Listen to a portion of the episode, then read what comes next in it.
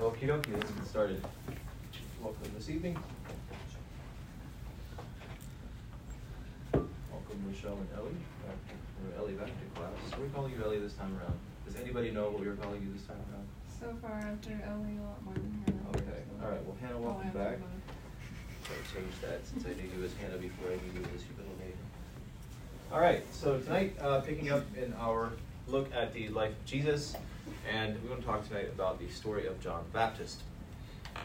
And um,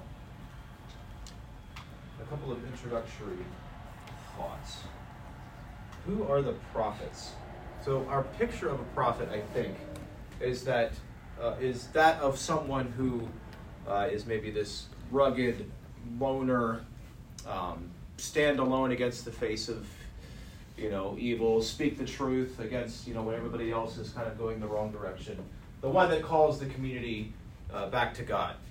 Those are that's kind of our archetypal picture of a prophet. And we think of people like John the Baptist and Elijah and Moses, who uh, as being kind of the the uh, the real prophets of their day. Now there was more than them, of course, but those are the the rugged loners who bore the weight of the world on their shoulders. That's generally what we think of when we think of a prophet, and John the Baptist was obviously no exception to that. There's one thing that all three of these men, Elijah, Moses, and John the Baptist, had in common and that is that they all got depressed, discouraged, and lonely. Their life was not wonderful simply because of the calling that God had placed on it. It was hard. It was often unfruitful. If you look throughout the Old Testament, which is where we get the stories of our prophets, many of them did not see much fruit for their labor. Most of them were called at a time when whoever it was, Israel or Judah or whatever people they were called to serve, were going in the wrong direction. And the prophets were called by God to speak the truth and to call the community back to what God had intended for them. And most of the time, it didn't work. You have men like Jeremiah, for example, who uh, is prophesying in Judah right at the right up to the time that Judah was destroyed for the last time by the Babylonians, and he got thrown in prison. And then they pull him back out of prison and say, uh, Jeremiah, we have, you know, we'd like to know what we should do. We promise we'll listen to you. And when Jeremiah tells them what to do, they actually don't listen to him and throw him back in prison and go do the opposite of what he has said to do. Some died in prison, like John the Baptist. Others were tortured or cut in half like Isaiah. So these, these are not men that had easy lives. We talked about John the Baptist recently in class. This was back during uh, the last set of classes that I did. And uh, how that he died. I should say this. We talked recently about John the Baptist and how he struggled to reconcile who he thought the Messiah was going to be with the Messiah that he got. And we're going to get there again tonight towards the end of class and talk about that a little bit and how that he died having prepared the way for a Messiah that did not live up to his expectations. First, I want to take a look at the man we remember as John the Baptist. So, the earliest story that we read of John is in the announcement of his birth in Luke chapter 1. This is what the angel says to his father Zacharias. But the angel said unto him, Fear not, Zacharias, for thy prayer is heard, and thy wife Elizabeth shall bear thee a son, and thou shalt call his name John. And thou shalt have joy and gladness, and many shall rejoice at his birth. For he shall be great in the sight of the Lord, and shall drink neither wine nor strong drink, and he shall be filled with the Holy Ghost even from his mother's womb. So this is a similar beginning to another one of the prophets in the book of Judges, named Samson, when the angel came to his uh, mother, and, or the woman who was going to be his mother, and said, You're going to bear a son, and he's going to be a Nazarite. Now, what it meant to be a Nazarite was uh, no haircuts, ever anywhere. So by the time John was around 30 years old or so, when he uh, came preaching in the by the Jordan River, you were looking at a man who never had a haircut. Probably, I don't know what he looked like. I guess we won't surmise. Um, being a Nazarite meant that he did not drink alcohol.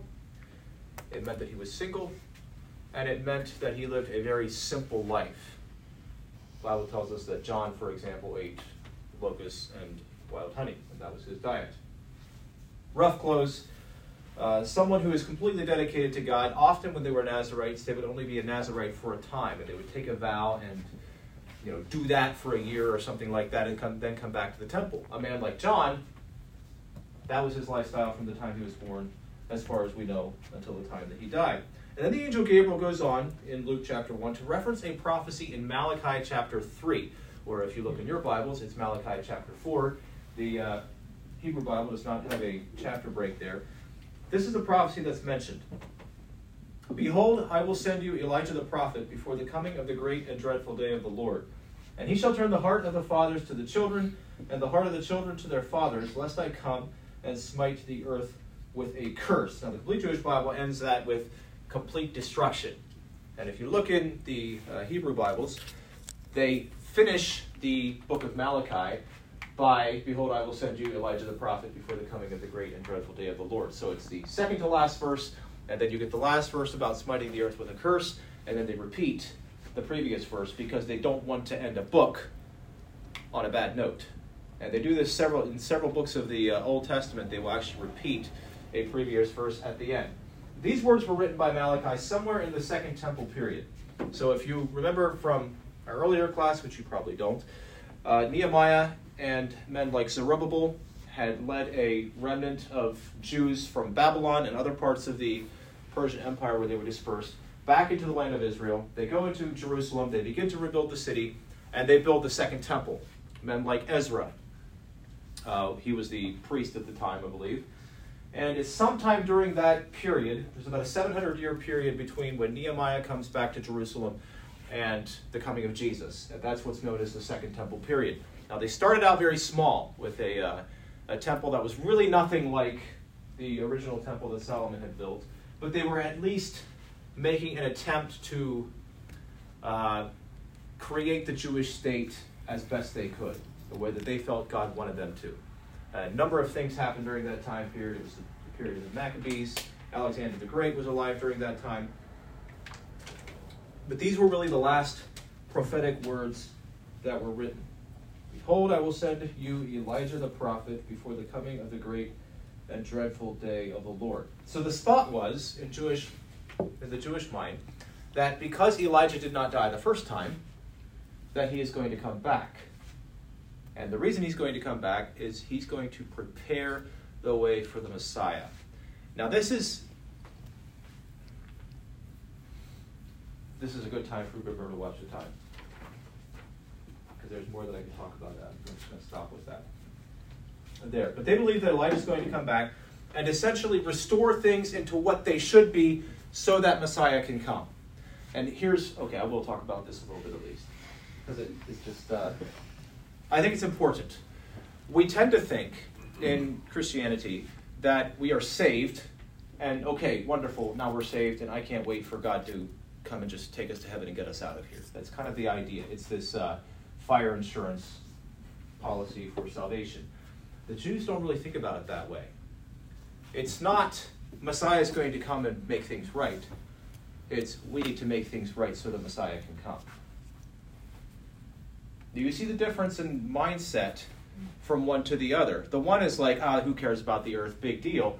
The other is, I need to not only be ready myself, but to prepare others around me or my community or whatever you want to call it down that line, pick up trash off the street, for example, because I'm trying to prepare the earth for the coming of Christ.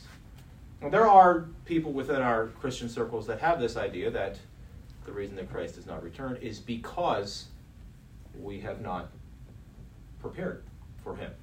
Now, that's a different argument, I suppose, but I think that mindset is important. We're going to get to that again probably a little bit later. But they acted out this belief this belief that Elijah is going to come and make things right, which is actually pretty important, right?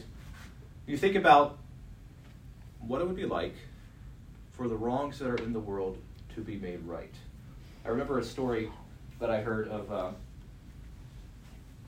I think it was Ravi Zacharias years ago, said that he was on a flight back to the U.S. from somewhere, I don't remember where, and he was sitting next to a woman on a plane. And she began to tell him the work that she was involved in. She would rescue children that were caught up in human trafficking. And she referenced a story where children as young as 18 months were sold to men for their sexual gratification. And her response at the close of that conversation was, I don't know how you could see that and not believe in God. Because if God doesn't exist, then that's not wrong. Then that's okay. Big deal. Who cares? But if God exists, that means that someday, that not only means that this is wrong, but that someday He's going to come and make this right. Which I think is correct. That's the kind of, uh, of mindset they had about Elijah coming. And they actually acted out this belief in their Passover celebrations every year. And we talked about this uh, a long time ago at the beginning of Exodus class on the Passover Seder. The Passover Seder is simply the, the Seder is the format that they use for uh, going through their Passover supper. But during the course of the supper, they would drink four cups. And each one of those cups represented a promise that God had made to the children of Israel in the beginning of Exodus before they were taken out of the land of Egypt.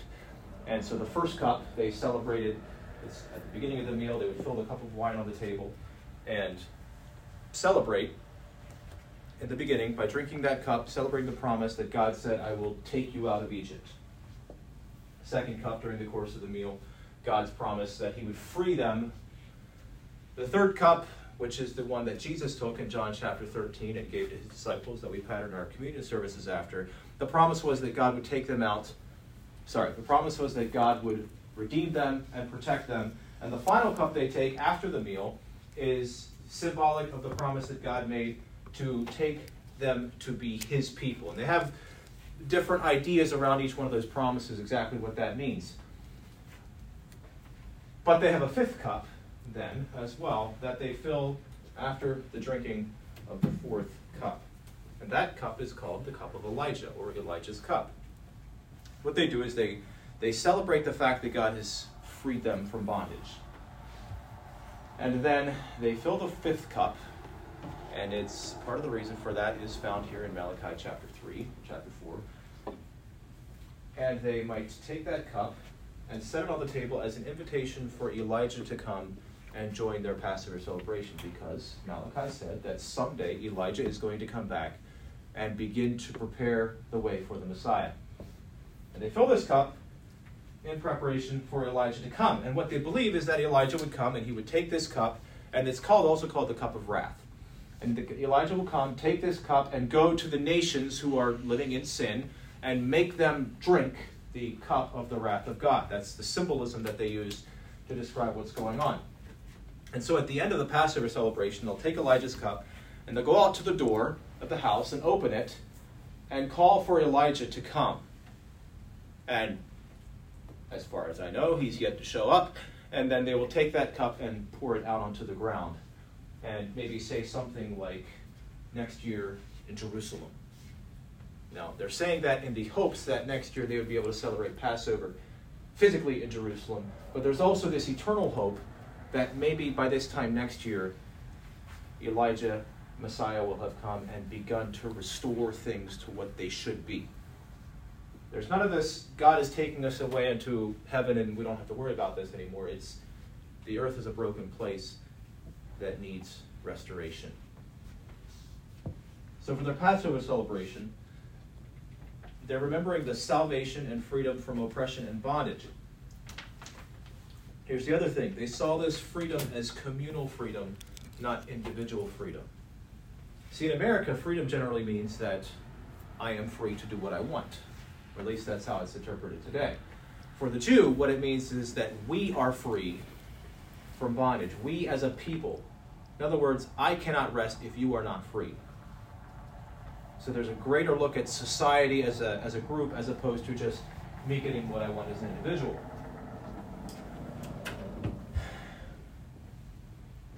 Israel had reason to believe that the Messiah and one like Elijah, here it says this that he will send one in the spirit and power of Elijah. Um, that one like Elijah was going to come and is going to make things right. Now, they equated making things right with the Messiah setting up a political kingdom, bringing justice to the world, allowing Israel to flourish uh, there in Jerusalem and in the land of Israel, like God had promised that they would. And the angel actually continues on from the angel Gabriel in Luke chapter 1, continues on with his prophecy to Zacharias. This is what he says He will cause many children of Israel to return to the Lord their God. He will walk before him, speaking of Messiah, he will walk before him in the spirit of Elijah and in his power, to restore the hearts of the fathers along with the children, and the wayward into the understanding of the righteous, to raise up a people prepared for the Lord. What kind of prophet and revival would you, would you expect from a message like this? That doesn't sound really to me like a political message. That sounds like a religious one. Unless the idea of Messiah and freedom politically and nationally is so deeply entrenched in your mind. When they thought Messiah, they thought freedom like God freed us from Egypt. And all the way for the last 700 years, well, really the last thousand, there's not been that many years where Israel was able to function the way that they felt God wanted them to. This brings us to one of the differences in emphasis between Christianity and Judaism. To read something for you here from Rabbi Lord Jonathan Sacks. He said this Judaism is not primarily about personal salvation, or the relationship between the individual and God in the inner recesses of the soul. It is about collective redemption, about what it is to create a society that is the opposite of Egypt, where the strong enslave the weak. Now, that's foreign to us in some ways. Now, there are Christian groups, and I think our Anabaptist heritage has followed much more along with Judaism than Protestant Christianity today. But we tend to think of salvation something like this Christian, I am saved and I'm right with God. Individual redemption, and most of the time it stops with that. Well, as long as I'm right with God, that, that's, that's what I need. That's, that's all that matters. Um, for the Jew, it might sound something like this Salvation to them would be saying, We are the people of God. In other words, we as a community now, it doesn't matter so much how you're doing today, but you're a part of this community, and we are the people of God. You, you see the difference? And how that difference might affect how you live your life from day to day. It's not an individual thing, it's an us thing. And for the Jew, um, it was impossible to separate being God's people from living in the place that God had promised to them. In other words, we cannot fully live out the people that God has created us to be, unless we can live in the place that God designed for us and gave it to us. Worship was to be centered around the temple. It also meant that justice and not oppression was to be the rule of the day. They believed in collective salvation more than individual. And I've seen, even today, I see some evidences of that being played out in what I hear. Let's look at the message of John. This is coming from Luke chapter 3. I'm not going to take the time to read all of those verses. But it says, The word of God came to John in the wilderness. This was the gist of what he had said. There's a number of verses that kind of go through uh, explaining his interactions with various people. This is what John said Repent of your sins, individual. Repent of your sins. Then he says things like this Give to the poor, treat each other fairly, don't cheat, don't steal. He says, soldiers, don't oppress people, be gracious, be honest, and be satisfied with your wages. Those are community things. What John is, do, is doing is he's addressing the individual problem that exists in each one of us, and he's addressing the problems of the community. For example, there was a tax collector that Jesus would later convert some years after this, not too long after this, really, by the name of Zacchaeus, who lived in Jericho and who probably went to hear John speak. And those are the kind of things that John was preaching against. The fact that society in Israel was not what it was supposed to be, was not what God had called it to be. This is a message to community and the individuals And we read that John was getting results. Matthew 4 tells us that Jerusalem and all Judea went out to hear John speak and were baptized by him in the Jordan River, confessing their sins and repenting. Now, I'm sure there was exceptions to that. We read about his encounters with people. But John was getting things done. This was the result. Luke 3.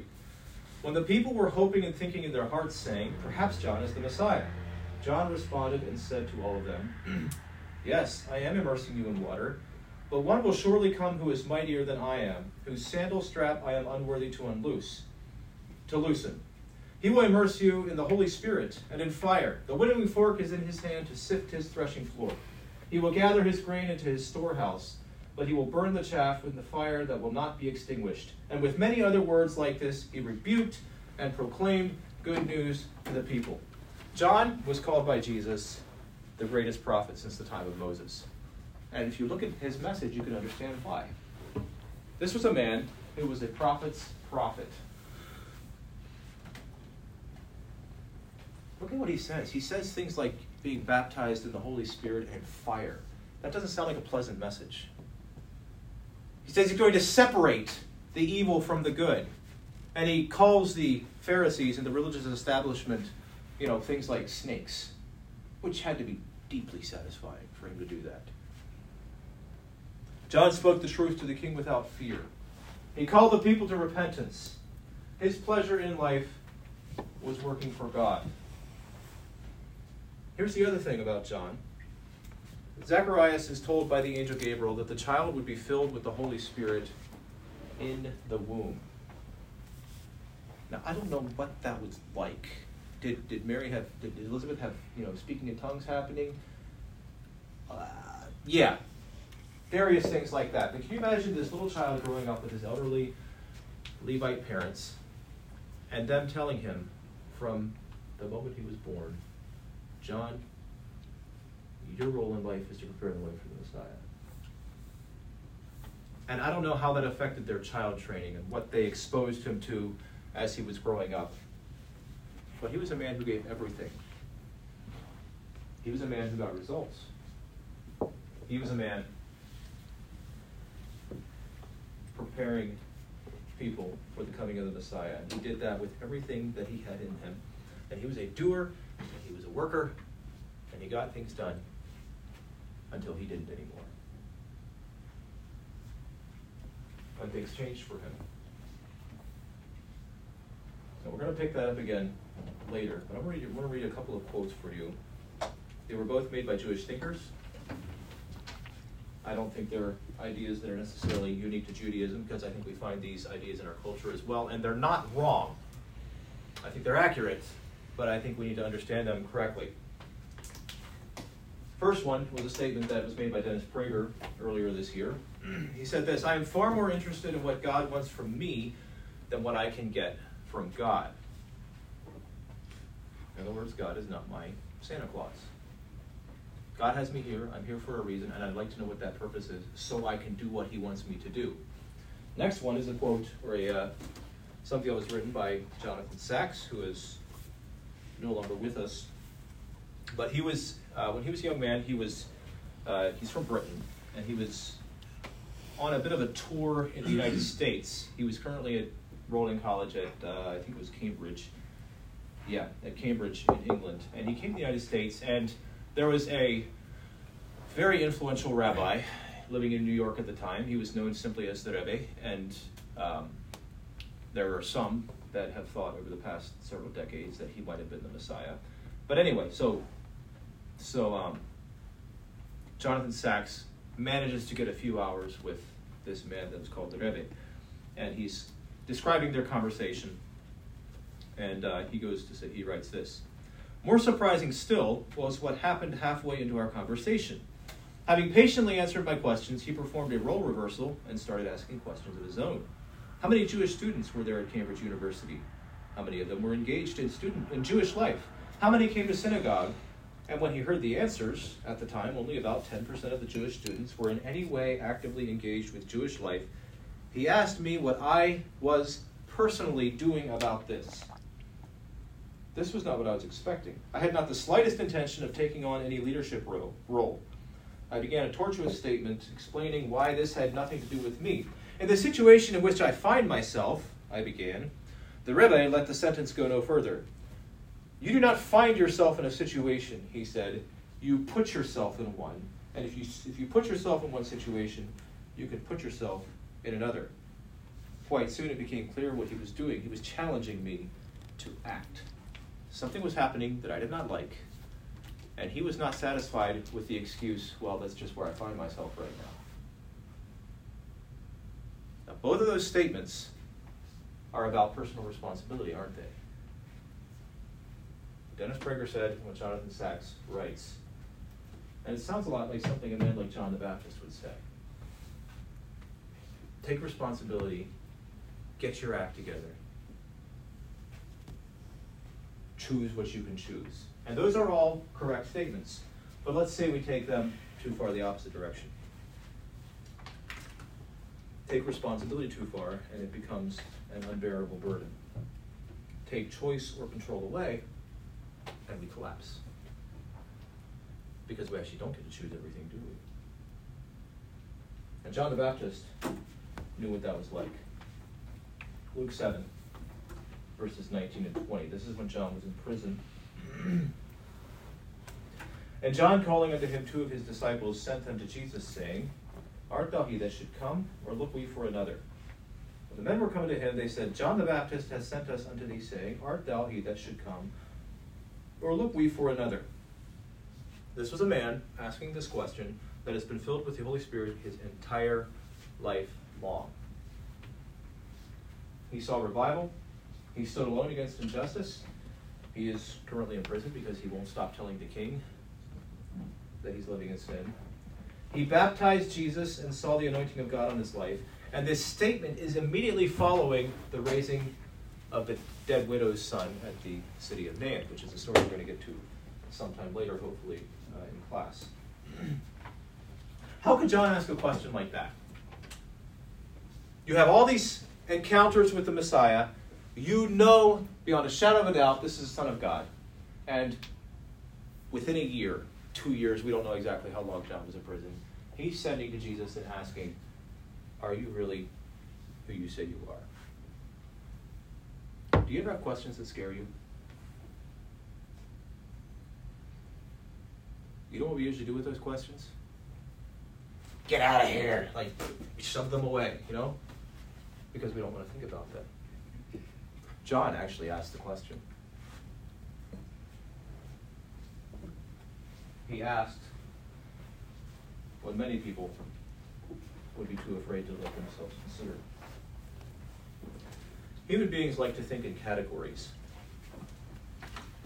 I talked about this a little bit at Camp Week a couple of months ago, but we like to think in categories because it brings order to our chaos and it helps us create assumptions and expectations about what's going to happen and sort of feel a sense of control over the unknown when we categorize things.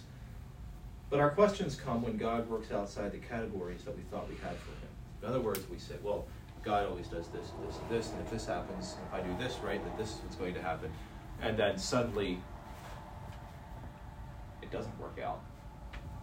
And we try to figure out what happened. And we have questions like John the Baptist is asking here. I'll jump ahead to another chapter, to another story in the book of John. The story of Lazarus. I know you are all probably familiar with this, but I'm going to read a few verses here just to set this story up. John 11, verse 1. Now a certain man was sick named Lazarus of Bethany, the town of Mary and her sister Martha. It was that Mary which anointed the, the Lord with ointment and wiped his feet with her hair, whose brother Lazarus was sick. Therefore his sisters sent unto him, saying, Lord, behold, he whom thou lovest is sick. When Jesus heard that, he said, This sickness is not unto death, but for the glory of God, that the Son of God might be glorified thereby. So I'm sure you all are familiar with this story. These people were good friends of Jesus. Lazarus is sick. They send someone to tell Jesus what's going on. And then Jesus waited two days before heading to the town of Bethany. And when he arrives there, we find out that it doesn't matter because by the time he got there, Lazarus was already dead for four days. So had Jesus come right away, he would have still been 48 hours too late. Look at what they had to say when Jesus finally showed up. So Jesus has this interaction with his disciples about what's going on, and he has a specific encounter with Martha and Mary and then the people that were observing what was going on, and all of them basically had the same thing to say. Mar- Martha came to Jesus and said this Lord, if you had been here, my brother would not have died. Mary comes and meets Jesus at the tomb and says essentially the same thing Lord, if you would have been here, my brother would not have died. And then it says that the people, and then interspersed in that, so Mary says, Lord, if you would have been here, my brother would not have died. And they go to the tomb, and Jesus, seeing what was going on, begins to weep. And the people's response was, wow, he really loved him.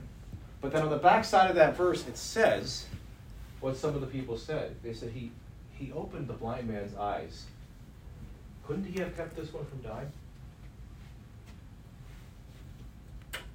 And in the books that are going to be written about our lives, somewhere in the verses, the readers are going to come along and find verses like this one here. You could have, so why didn't you? Because we have those questions about God. You could have, so why didn't you? How does Jesus respond to that?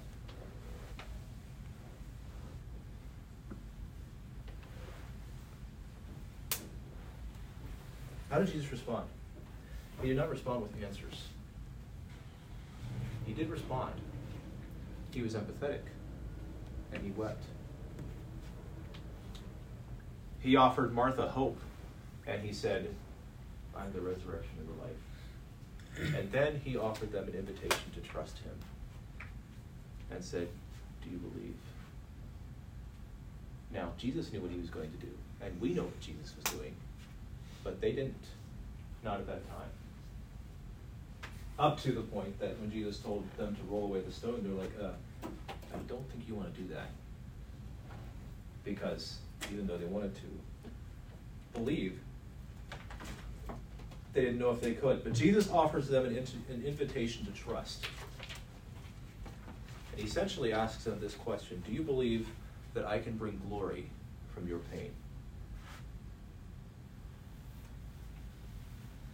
Back to John the Baptist in his prison cell. Did he really question who Jesus was? Or was this John the Baptist throwing out an obvious, crazy question because he wants some answers for what's happening to him and he can't figure out how to get Jesus' attention? I don't know exactly. But that would help, wouldn't it? Imagine if you're John the Baptist sitting in prison. You've given your entire life to prepare the way for the Messiah, and now you are in prison, and his ministry is flourishing.